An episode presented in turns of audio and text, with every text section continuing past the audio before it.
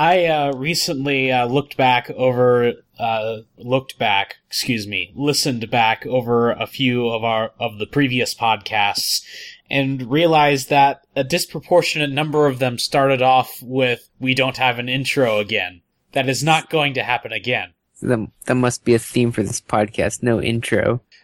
Well, maybe.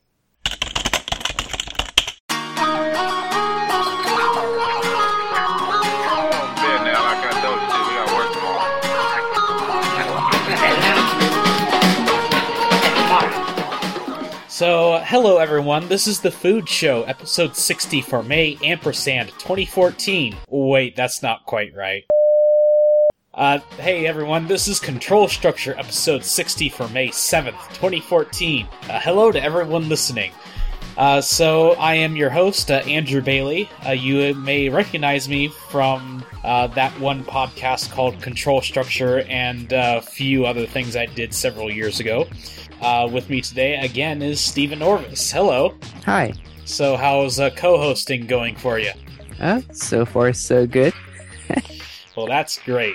So, uh, before we get too much further, uh, for those of you listening who are not on the uh, on the Nexus.tv, uh, for instance, you're listening through iTunes. So, uh, if you're wondering if this show does have show notes, it does. And visit the Nexus.tv slash CS60 to see them. So that that's quite a mouthful there. So, hey, uh, speaking of, this is the food show, right? Okay. So, so you, you need to go back and explain to me again why this is the food show because I think you've told me, but I forget.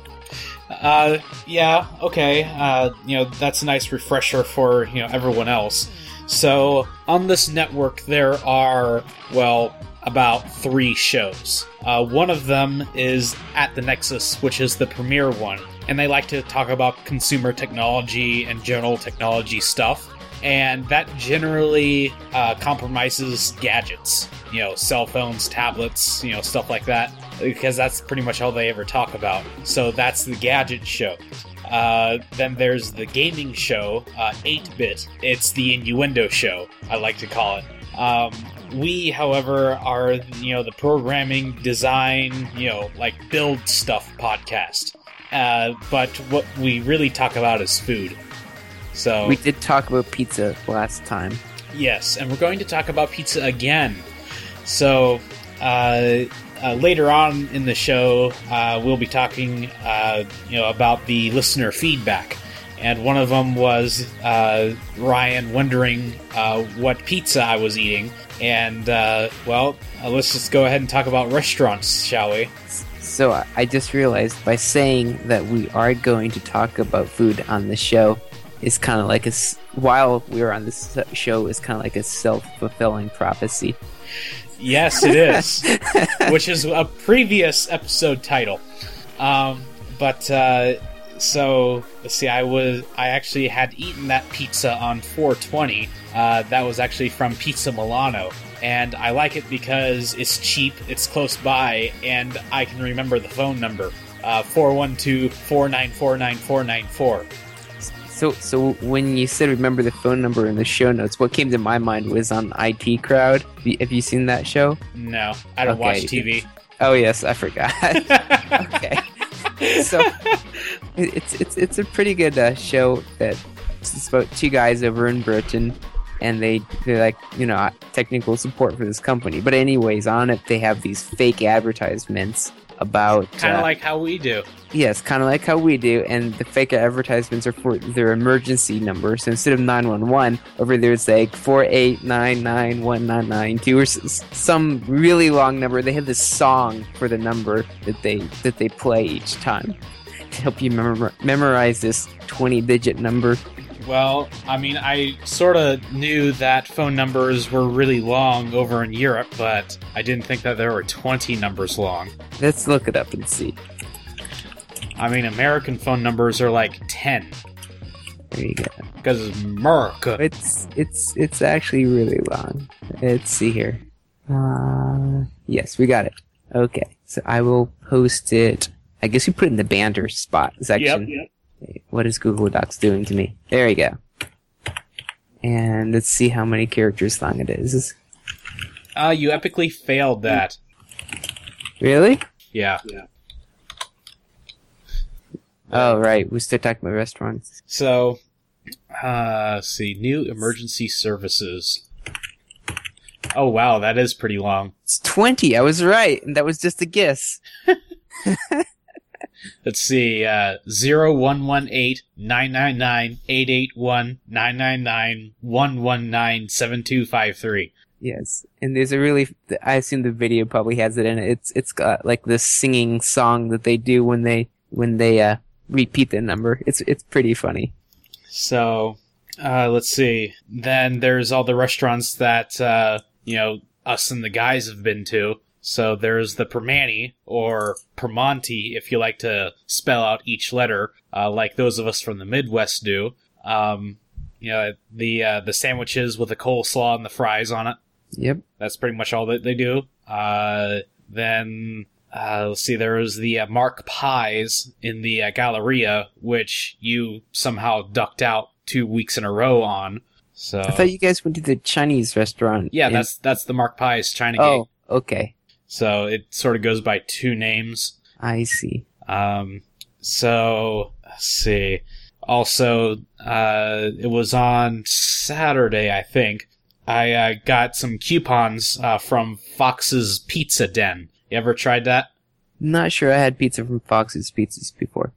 Um, so uh, I hadn't. So I'm like, hey, I got a coupon here. So um, turns out that apparently they say that they're like one of the top 25 pizza chains in the country. So and uh, I think it's the sauce mostly. Um, and I think it might have been because I had tomatoes on my pizza as well that it tasted just a little bit sweet. So that's a pretty uh, interesting taste there. So, hey, uh, it's been a while there, but uh, maybe we can have a Kickstarter this time. Yes, today's Kickstarter is GoPiGo. Uh, let me see the name of the company. It is Dexter Industries. yes, Dexter Industries. They're designing a robot mount for the Raspberry Pi, and it has like a, a case around the Pi, and then a battery pack for AA batteries. Has some wheels and some motors, and optionally a, a camera or a sonic sensor mounted on it. And uh, so the Kickstarter is to help them to get this into production. They already have the prototypes going. Uh, they just want to produce it and make better uh, software libraries of examples of what you can do with this. And of course, the goal is to make kids program ear- at earlier ages. For the rest of us who are just having fun, they have different levels of the Kickstarter. Uh, I'm trying to find them. Yeah, it looks like looks like they uh, package in some kind of goodies. there. Yes, I, I just so for sixty-seven dollars you get just the the Pi robot itself, the the motors and the battery pack and the case. And for hundred and one, you can get the sonic sensor as long in addition to the case. And for 119, you can get the camera and the the robot. For 130, 129, you can get the the camera and the sonic sensor as well as the the Pi case. And they have other ones too with the Wi-Fi dongle and SD card, but those are aren't that special of pieces So- of hardware. So you may remember Dexter Industries as the people behind the BrickPi, uh, which is one of their previous Kickstarters I actually uh, funded. So So, so I was curious, did they actually produce it about the time they had estimated? Uh, I think so. Um, they they might have actually went a little bit over by about a month or two, but um, Estimates are tough. yeah, but then that was like about eight months uh, in advance. So I mean, they said it. This is just off the top of my head that uh, they said it would ship in eight months, and it took maybe ten. So that's not too bad. Considering you're estimating something and bringing it to market. and and I distinctly recall them like having a rush option where uh, like they would send you the parts but unsoldered, oh wow. and for even more they would hand solder it themselves before they shipped it.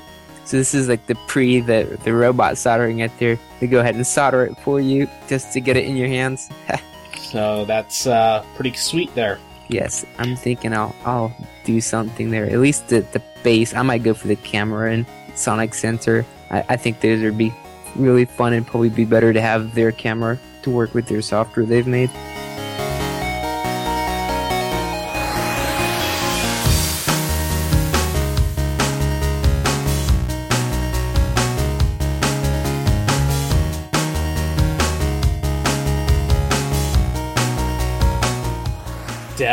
Dell. Dell, Dell! Dell. Dell! So, uh, Dell's been around for a long time. So, like, yeah, apparently it's been around for uh, 30 years. And uh, apparently their anniversary is coming up uh, pretty soon.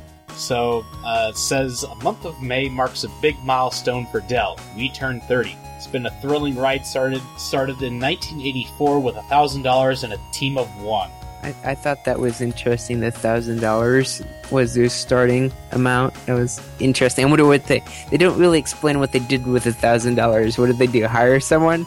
Uh, well, I I'm assuming that went to like initial acquisition of like uh, materials or something. Uh, because as far as I know, Dell started this out of his uh, college dorm room. Wow. So what did he do? What was the first thing that Dell did? Uh, he built computers. So he so he just bought parts and started selling apparently Dell computers with stickers on the front that said Dell. apparently. so it's interesting uh, that this started in 1984. Um, because that you know in January that was when the Mac was released.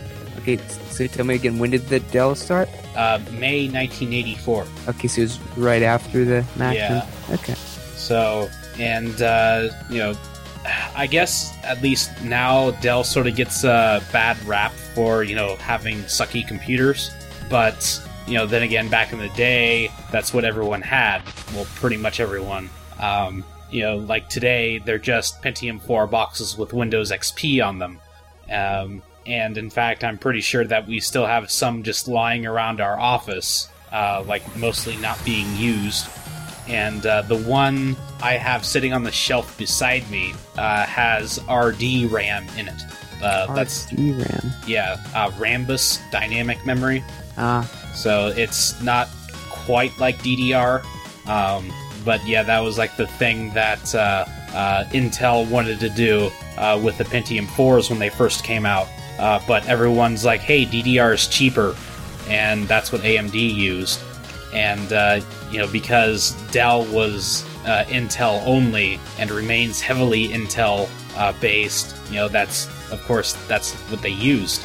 So um, and then nowadays, I have a Dell CRT monitor behind me for my 20th century, um, which uh, is actually a funny story with that. So, uh, like one of my best friends, uh, like they were. Uh, like all the computers they bought were pretty much Dells, and I remember them buying. I think it might have been the second generation uh, XPS desktops, uh, you know, it was pretty much the fastest computer that anyone around had seen, uh, aside from it ha- having a Pentium 4 and not an AMD chip in it.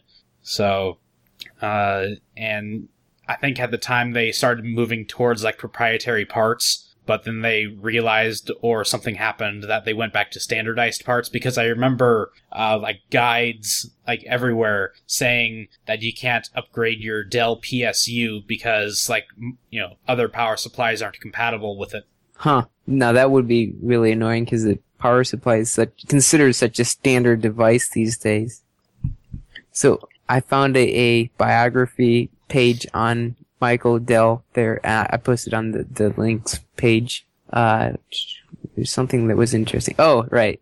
There, it says, intrigued by the expanding world of computers and gadgetry, Dell purchased an early Apple computer at the age of 15 for the strict purpose of taking it apart to see how it worked. I bet he voided his AppleCare warranty. Just might have. And so, in answer to the, what we were talking about, what he did with his thousand dollars, yes, it was. It says he started building and selling computers for people he knew at college. but it was on strong customer support and cheap prices. Yes. So, oh, it looks like he's a college dropout. Another one of those guys who dropped out of college and succeeded. Yes. I like the part uh, earlier it said uh, Dale's success wasn't entirely.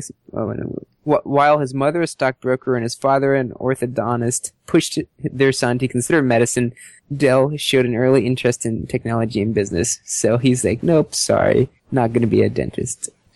and uh, my dad's a nurse, and he was not really that into me. He really didn't care what field I went into. Let's just say.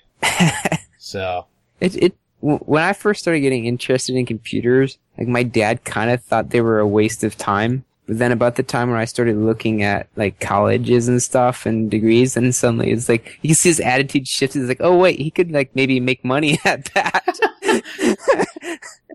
Oh, he didn't realize that whole dot com boom like I- 15 years ago? I don't know. I, I remember. I just remember getting yelled at once for like spending time on the computer. That's like when I was making like my first website ever, like HTML and stuff. I remember I got yelled at for spending all my time in on the computer instead of being outside or something. Yeah, I can't remember how many times my mom decided, you know, just on random days, okay, you spend enough time on the computer, you know, go to do something else. And it was just this completely random timer that just went off inside her head. Ding! Andrew needs to go outside.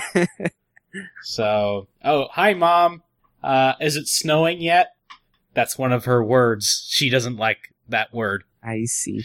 So, uh, let's see. Moving on here. You remember, uh, uh 2048? Yes, I do remember 2048. That's the game where you have the the numbers. It starts off with twos, and you merge them together, and eventually your goal is to get to a 2048.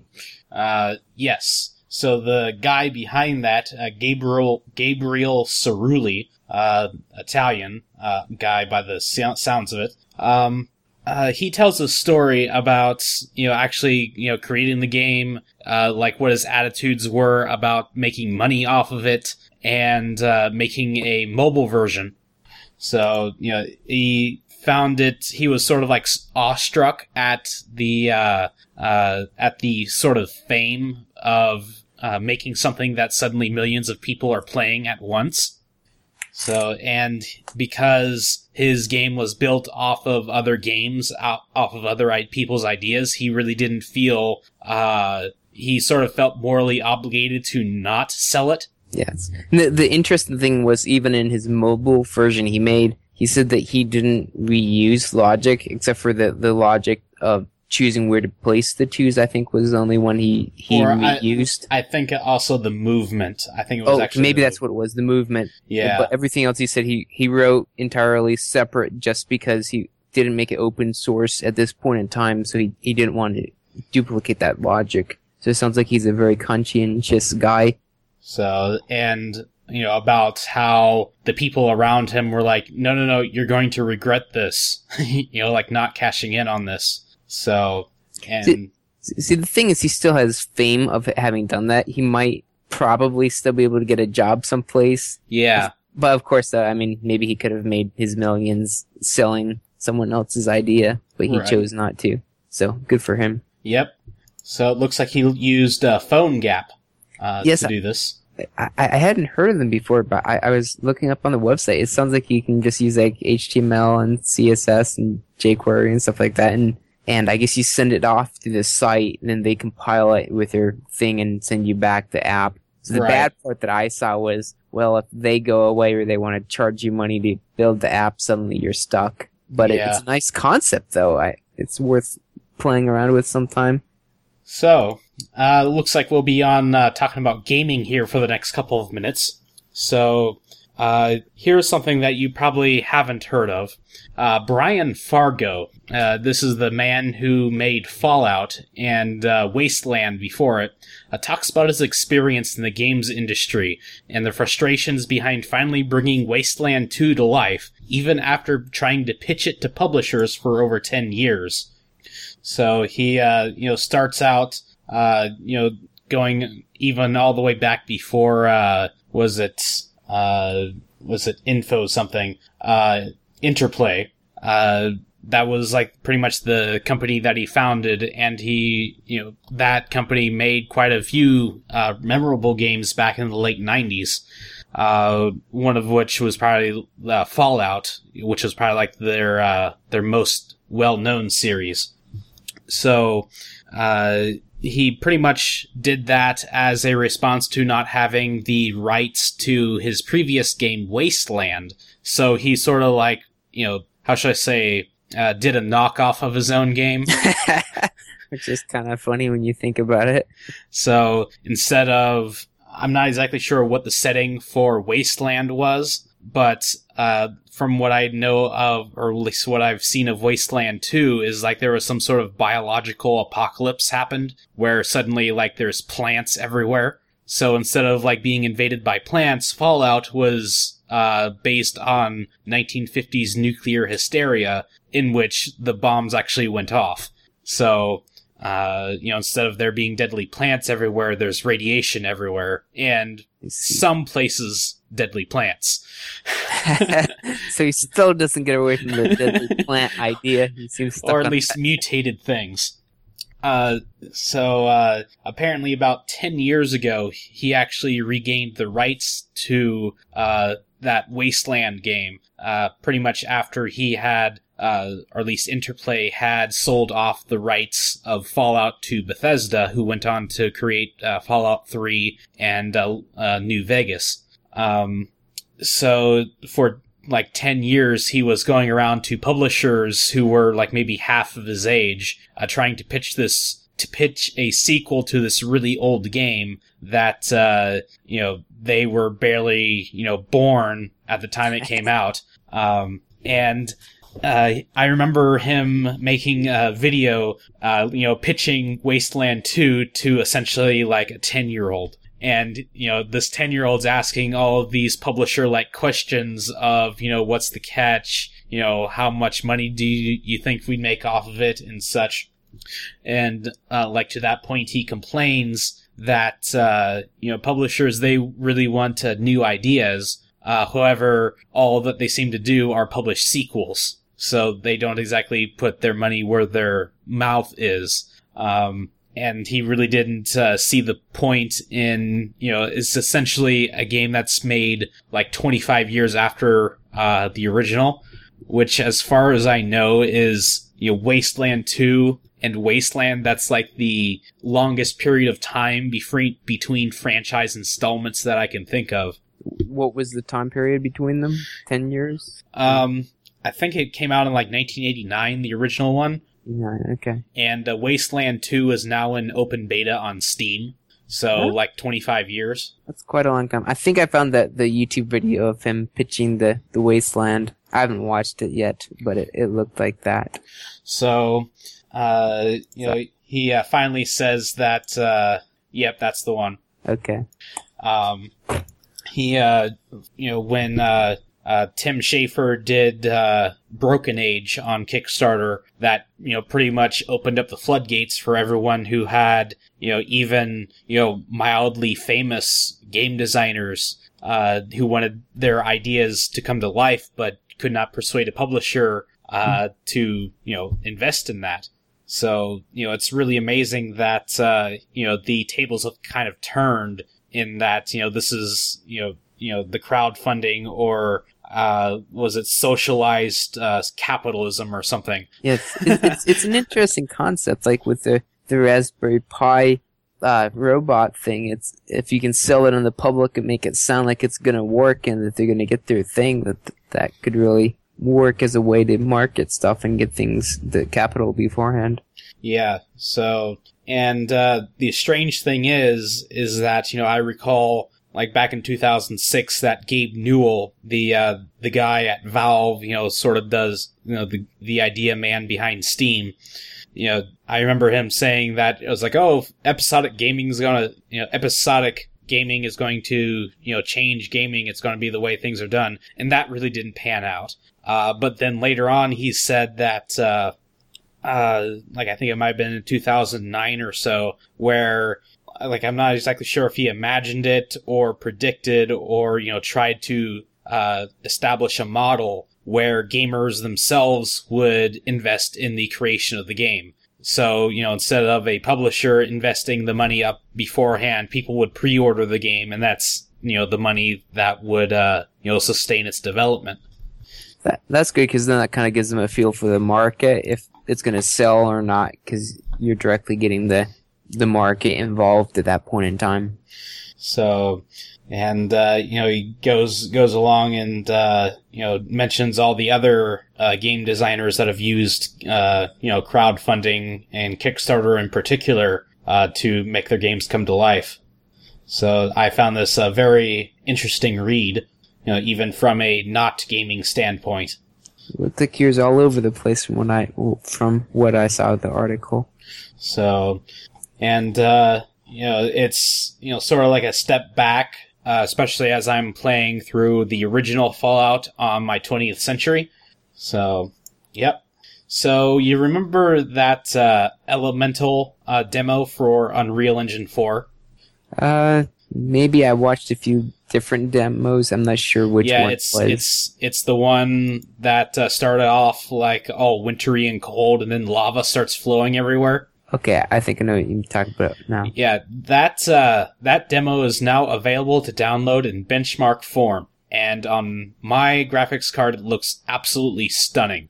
So, and it looks like they added some uh, some more stuff at the end of it, and uh, this is made from the uh, the assets that uh, actually came with the Unreal 4 engine.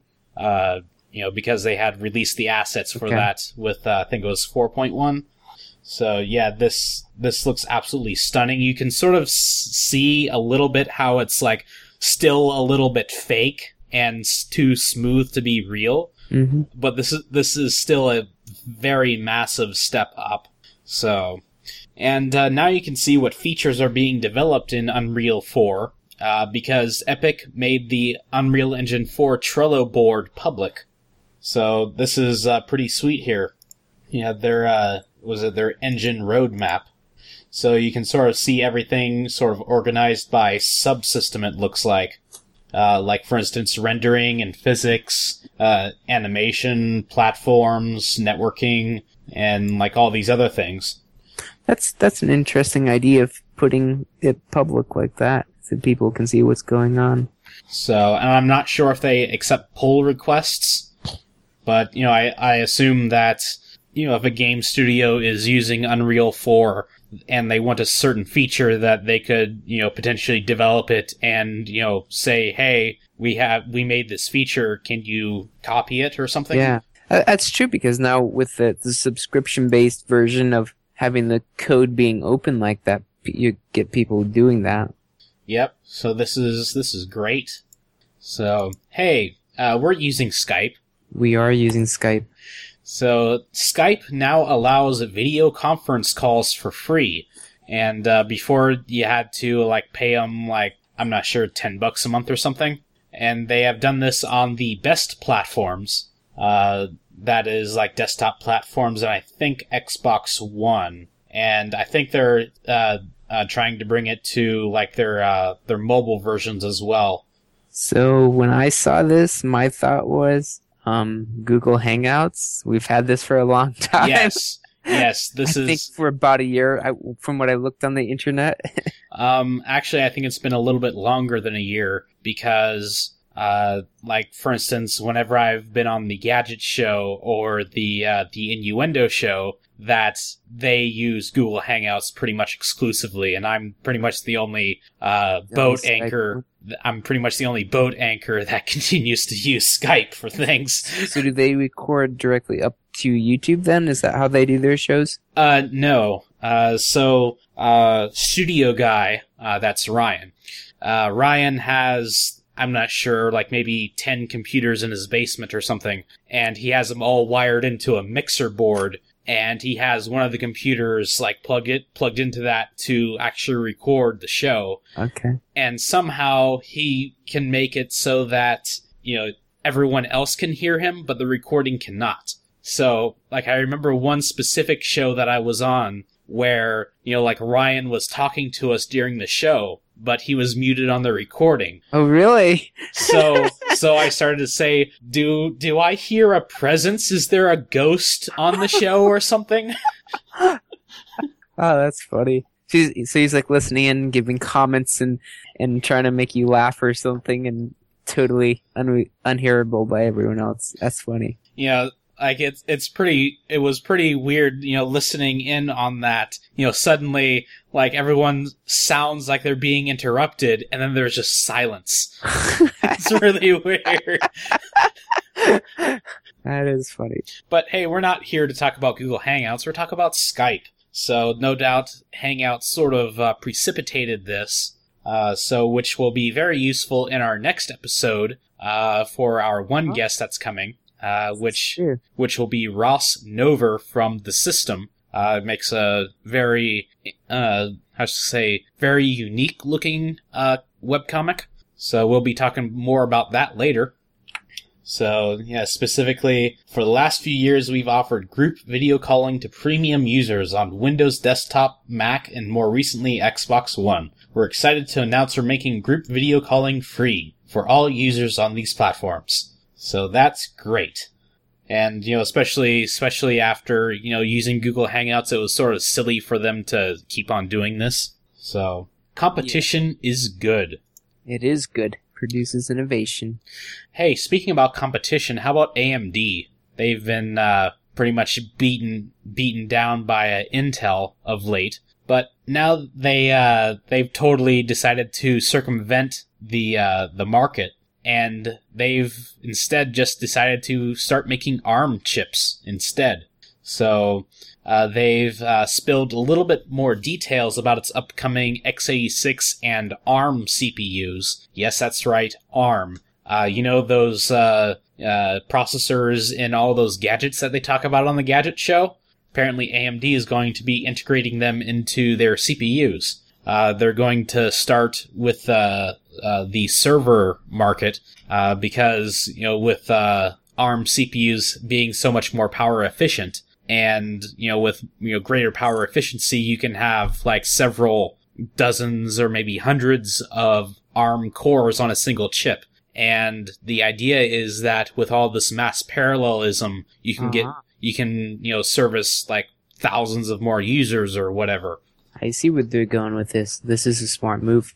The interesting thing is, it said in the article that they're going to produce a, a CPU that would share the same chip with their x86 model as their ARM model. So you could program, ha- have a manufacturer could produce like a tablet or something and, and release it in both if they wanted to do that. Yeah, and uh, that might also help with development because you know you can run you know like a version of Android you know right on your desktop. This is true. or somehow like uh you know Microsoft might be able to integrate in some sort of feature where like you can have one binary but it will have like x86 and ARM code in one.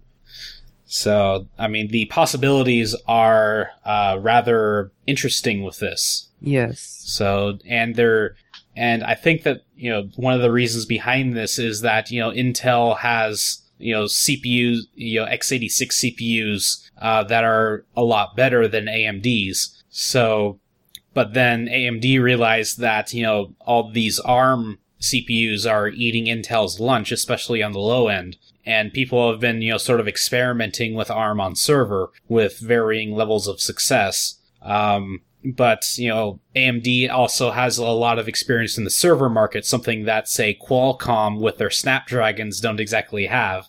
Um, so you know I think that this is a you know great move. You know it's one of those if you can't beat them, join them kind of things.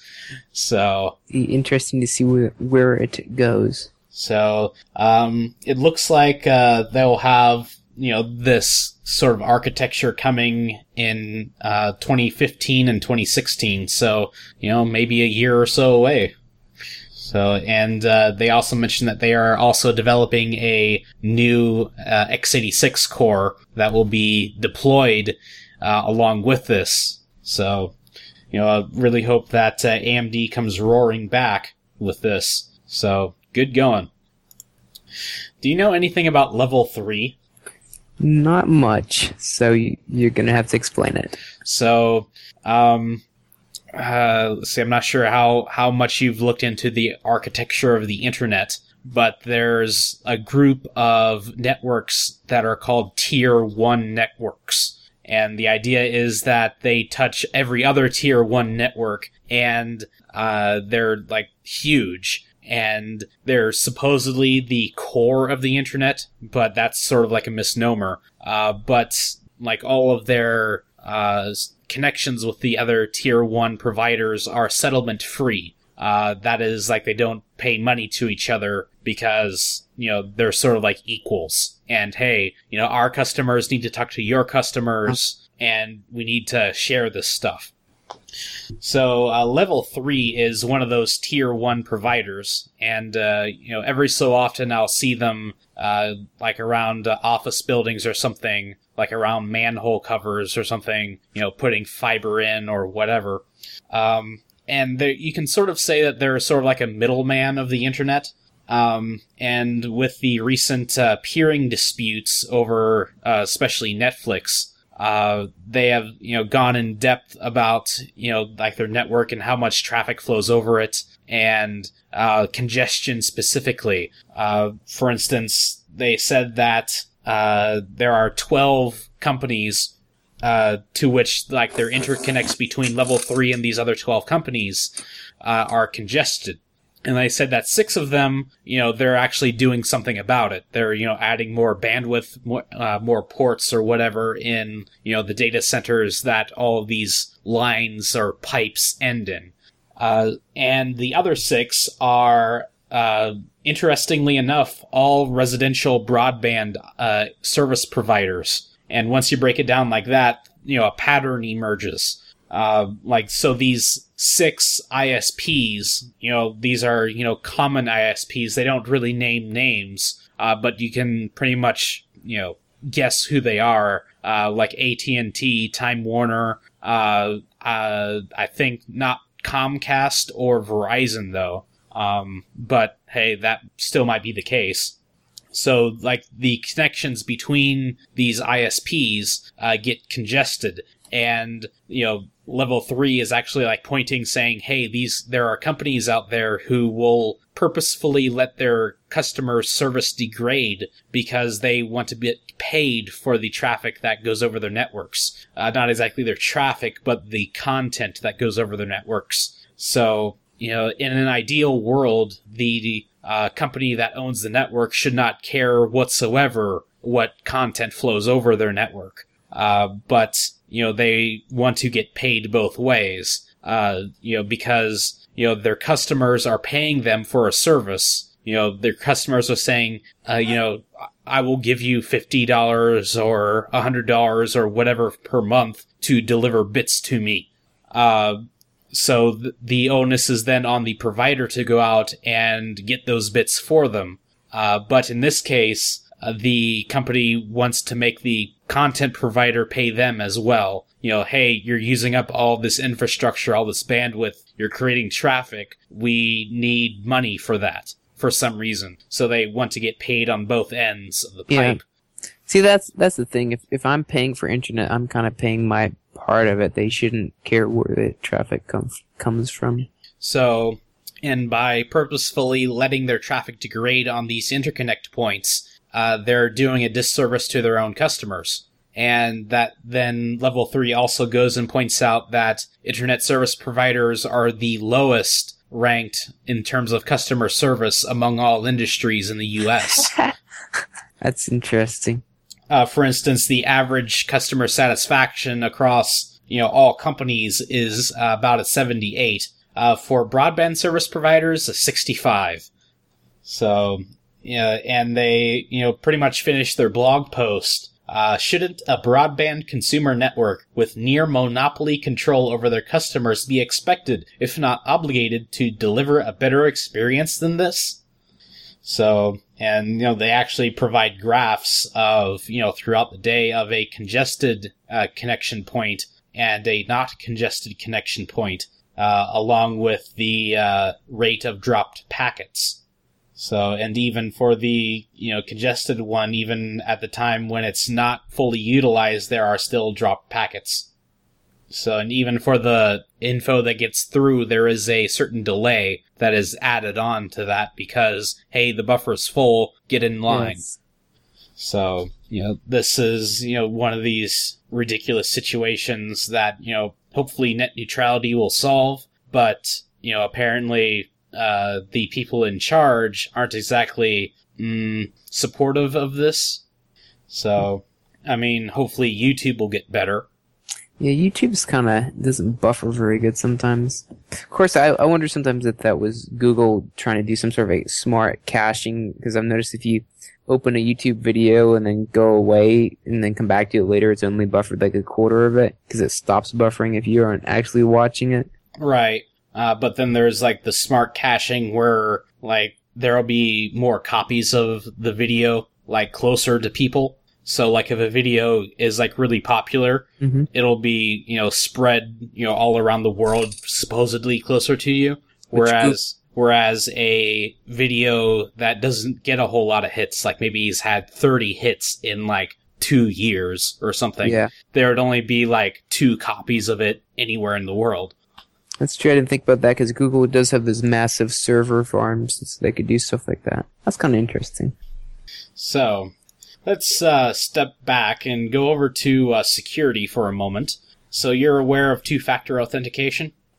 Uh, I was just reading about it, but you should explain it because I So, uh, two factor authentication is where, you know, for instance, you enter in a password to Google, and then Google says, We just sent you a number to your phone. What is it? ah okay. So it's basically a factor of something you know, which is your password, and something you have, which is your phone. So, you know, Google uh, realizes, hey, this guy has a phone number connected to his account, and, you know, you can text that phone. And to prove that this person is in possession of a phone, you ask him that number. So that's, you know, two factors. You know, something that you know, something you have, and another factor is something that you are. Uh, this is essentially biometric stuff like fingerprints and eye scans. Uh, that isn't really used too much, but uh, you know, uh, but the uh, you know common thing is is the uh, you know the password in the phone. There's also password and like a QR code or some sort of other code that gets shoved through an algorithm that generates a code like you know Google would send There's another airplane. No, that that was actually a loud truck or something. Oh, okay. So, uh, like there's uh like an algorithm for like temporary one-time passwords or something.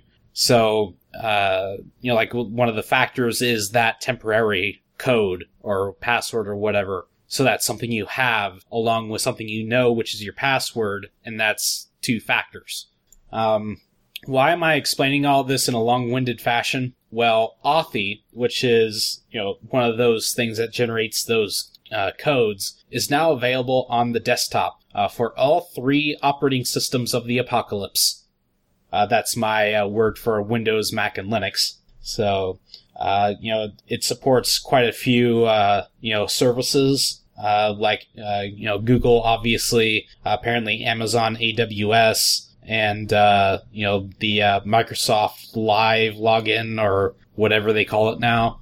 So, yeah, I haven't started using this, but apparently now I have to. so, uh, you, uh, have you used Firefox recently? I'm I'm in Firefox right now, so Uh, have you updated yet? I don't think I have. So, uh, Firefox 29 came out last week with that new UI. I'm not exactly sure what I think of it. Um, it's definitely a little bit different, and there's things I hate about it, but it's not that bad of a hate. Um, Did the awesome bar get fixed? uh, I don't try the awesome bar in the way that you do. Uh, See, I have learned to eliminate colons from my searches. what you never search for one word at a time? Uh, I do. That means I just have to wait longer. So, like, sometimes I have to divide up the word with spaces.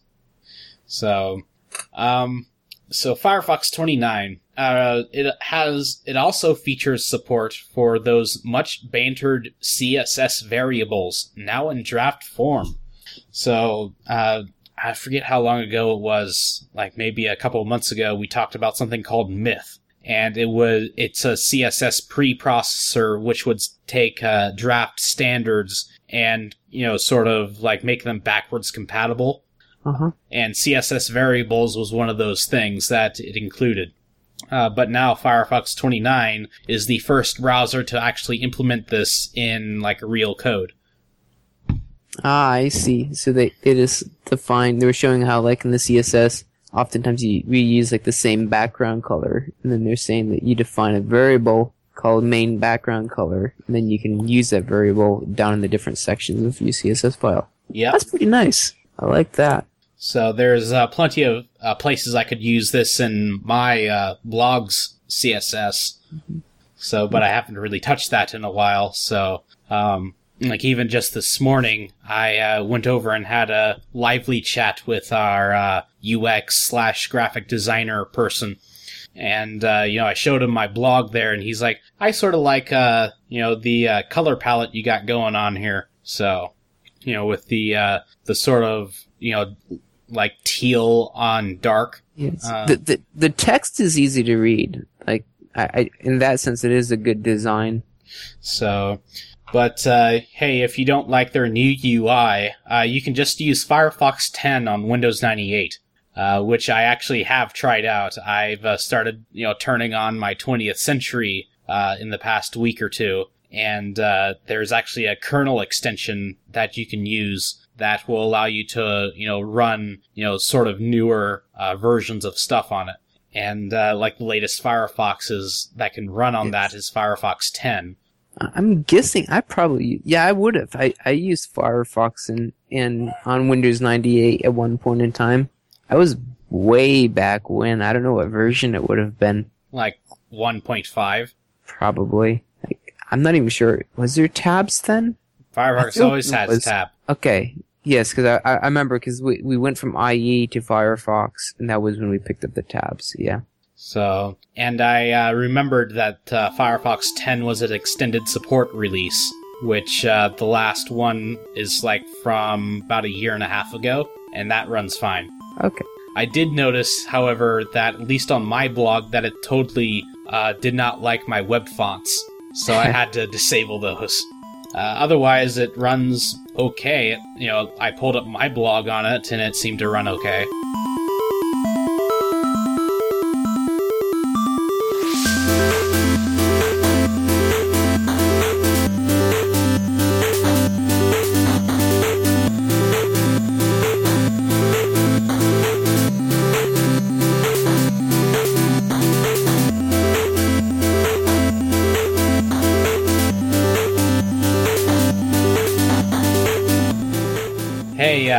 To deprecate something again. Uh, Wildfly, that uh, that one uh, Java application server uh, that I'm using now in lieu of Glassfish.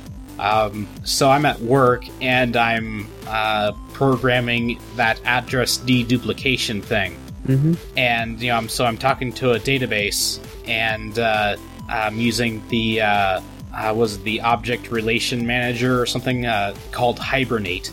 Uh, so you know, there's the server sort of maintains the database connections and stuff. It automatically opens and closes them for you. You know, does the pooling thing.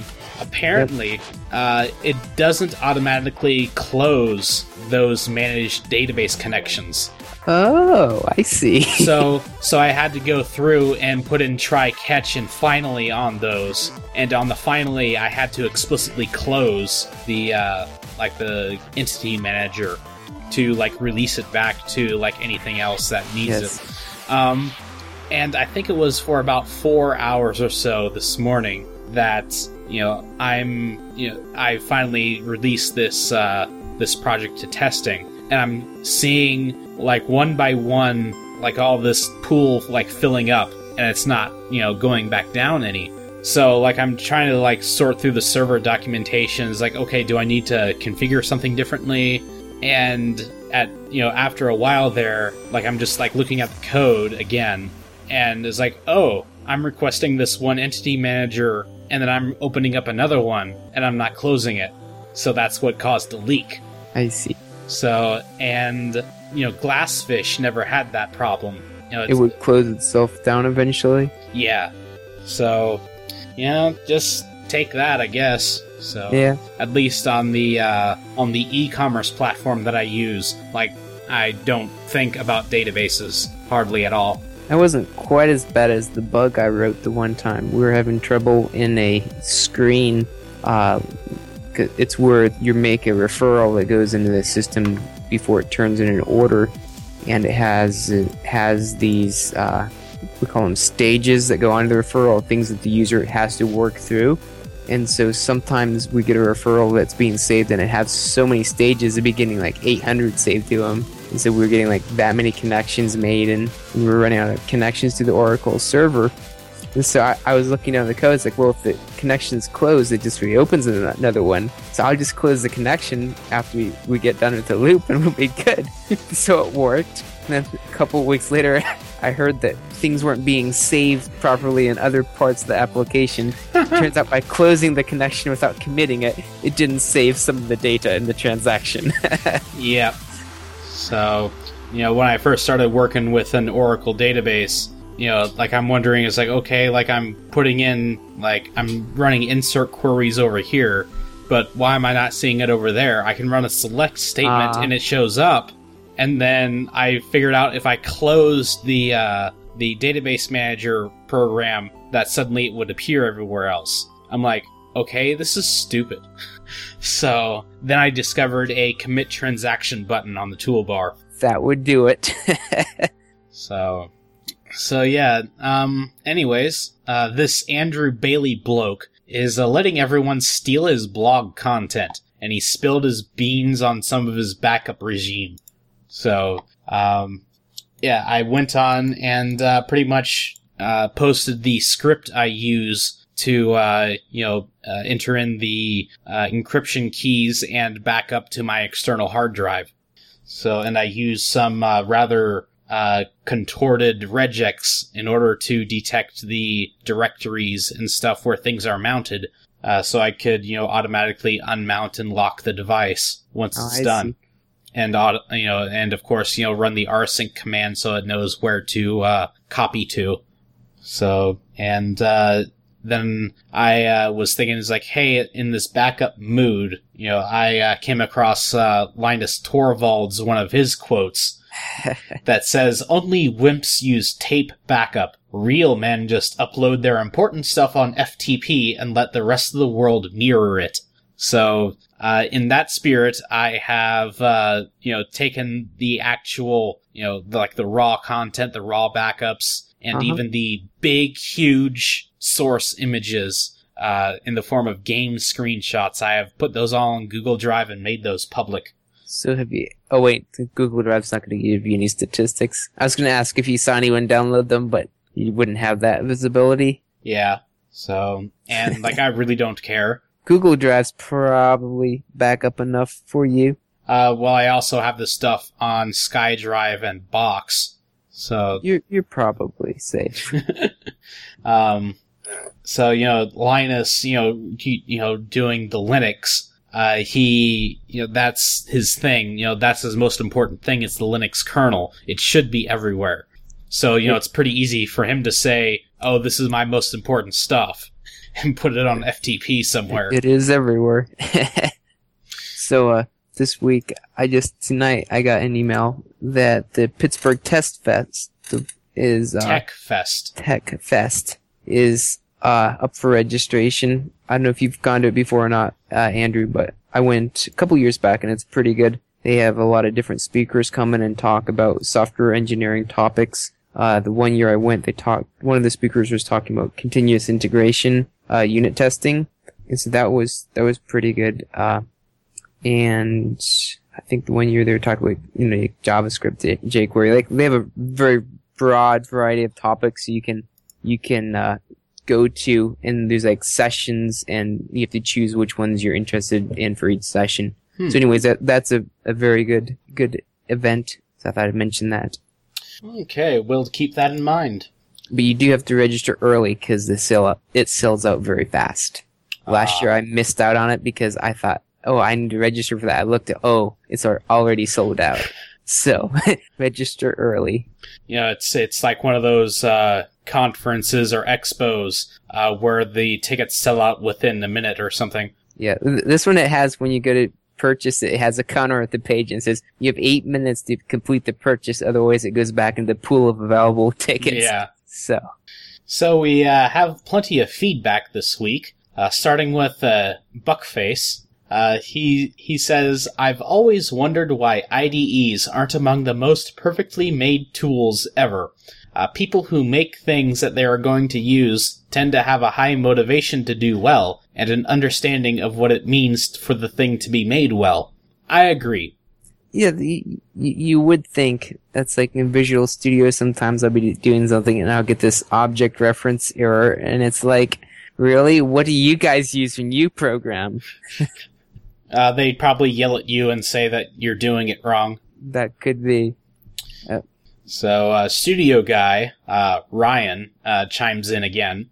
He says, Congratulations on becoming perma co host. uh, Thank you. Uh, he asks, you know, what's the pizza made by? And, uh, that's Pizza Milano. I think I've mentioned that before. So, We uh, did talk about that at the beginning of this podcast. Yes. So, uh, Ryan said that he, I recently got into the GitHub hipster editor, uh, Atom.io, similar to Sublime but lacks cross-platform versions. Hey, Atom was just open source not too long ago, uh, like yesterday as of this recording.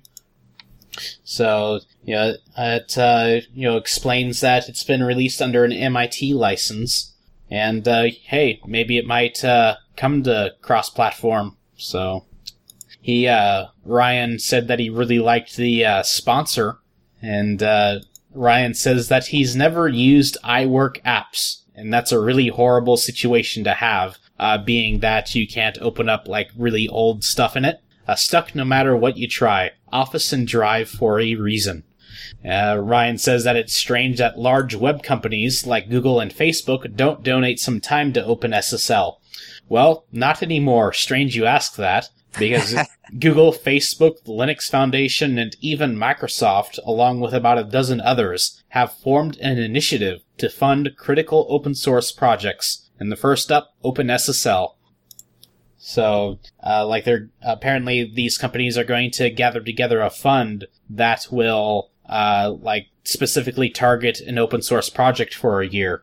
So, you know, it's, it's great that they're, uh, you know, doing OpenSSL.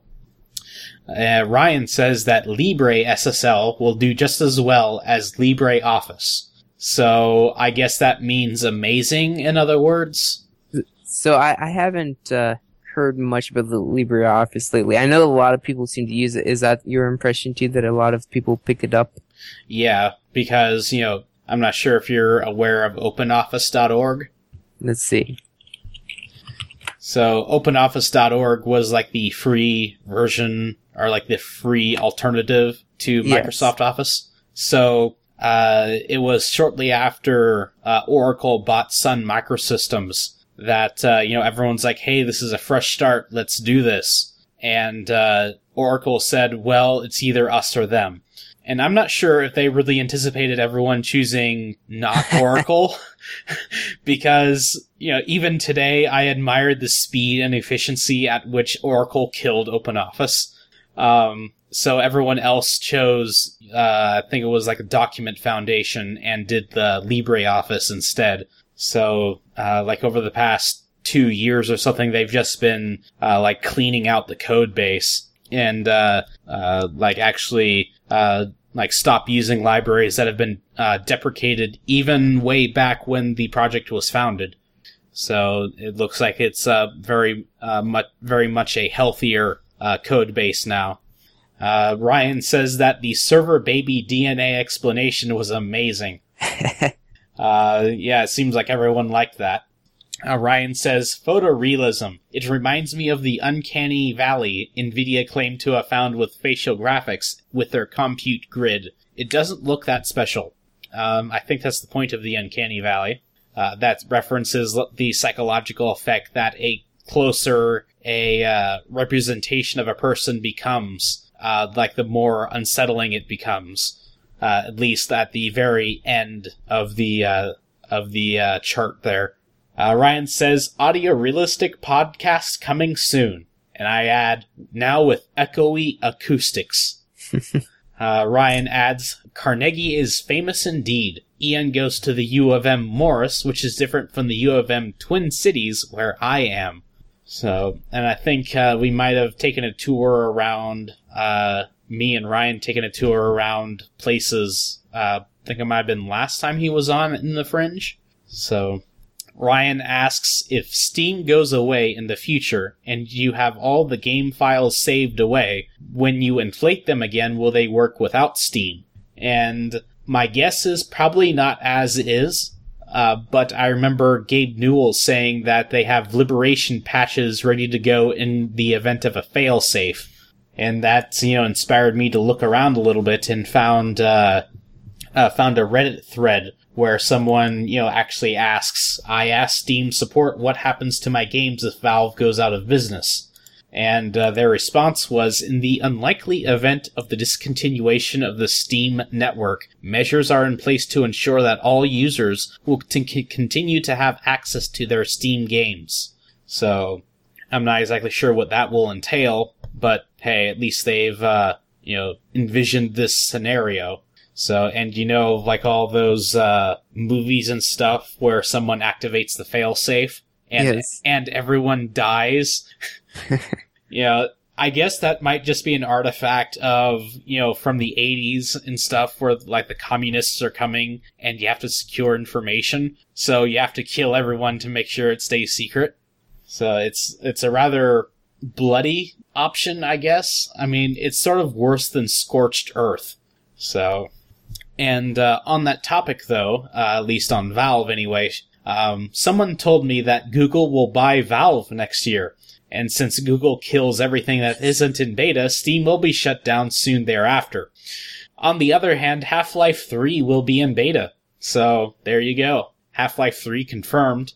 Uh, Ryan says USB 3.1++. It can't come soon enough. My server is also USB 2 based, sadly. I could add a USB 3 card, but it's pointless at this point. Uh, but, you know, USB 3 is, is nice, but differential backups or transfers with rsync are pretty fast, actually. Uh, it's the overhead of typing in the encryption key that, for the drives that bug me. And, uh, he adds congrats on the guest for the 21st. And if you'd like to submit feedback, uh, use that contact link on, uh, on the nexus.tv. And, uh, as always, today is International Backup Awareness Day. So you might want to take a look at my script and uh, upload your blog stuff to Google Drive and post it. Um, again, uh, we will be having a guest. Uh, his name is Ross Nover, and he is he does the System comic, and he will be joining us uh, uh, for the next show, and that'll be around the twenty first. Uh, he will be the third person on this podcast who has had a Kickstarter. So send in some relevant questions to grill him with. So, aside from that, that seems to be uh, the end of another podcast. So, it, uh, uh, let's see, I'm not sure if there's going to be another thunderstorm rolling through. Uh, we had one this morning. That was pretty bad. I, I drove to work and it was kind of dark and dim. And Yeah. I, was at work. I looked outside and it's like pitch black out there. Well, uh, recently I've, you know, sort of been awakened, you know, just because there's light out at about 6 or 6.30 in the morning. And it was really weird, you know, waking up at 6.30 and, you know, there's, you know, light out. And then I go take a shower and I come out of the shower and it's dark again. I mean, what? Wasn't it just lighter like a few minutes ago? Isn't this morning or dawn or something? So, uh, let's see. Uh, as mentioned, I will probably be playing some more Fallout on, uh, on 20th Century. I just got done killing a whole bunch of Deathclaws. So, I'm not sure how close that is to the end of the game. So, I've been, I'm not exactly sure how many hours I'm into it. So, um, that seems to be fun enough, you know, with the uh, old school CRT monitors with actual genuine scan lines. something we don't have on LCD monitors anymore. yes, the good old days. So, uh, let's see. Aside from that, I think that might be all that I'm doing. How about you? Oh, hopefully I'll make it out turkey hunting again on Saturday. Maybe get one. I saw a turkey last Saturday, but it wasn't wasn't a, a gobbler and didn't have a beard, so it wasn't legal to shoot. Uh, Yes. yeah, what is it with turkeys these days? Um, because I remembered back in January, I had to stop on the road to, you know, have a flock cross in front of me. Um, and then it was like maybe three weeks ago up in the park where I saw something moving and it went behind a, uh, like a slab of concrete. And then it just kept on walking. It was like, oh, that's a turkey there. And uh, I'm like, okay, look around. There's probably more. But that was the only one. And then I'm not sure where I was driving. I think I might have been driving to work where uh, there was a turkey, you know, crossing the road, and it's a pretty big road. And I recall someone having stopped on the other side and gotten out with their kid, and they were probably like looking at it. And this turkey just crosses the road, and it crosses right in front of my car at the stoplight. You see, he figured you were stopped and it was safe to go. Well, but uh, by the time he was like halfway across my lane, uh, like the light had turned green and the car in front of me had started pulling away, and that's when I realized, oh crap, might want to st- you know pick it up a little bit. So, so yeah, it seems like there's a healthy population of those around, and also deer. Uh, I think I might have mentioned uh, last month that uh, might have been two months ago now that some deer had come up like right outside my window. Like you remember that blind? That is oh always yes, I've seen the blind before. yeah, like not even two feet away from that blind, there was like deer on the other side of the window. That's not far from your kitchen table, is it? I'm assuming you eat at your desk. yep, Uh huh, I do too. but I don't have the implements with which to process deer. Eh. So, all right. Well, um, don't forget next time we'll be uh, having a guest, hopefully. So I guess we'll talk to you later. So have a good one.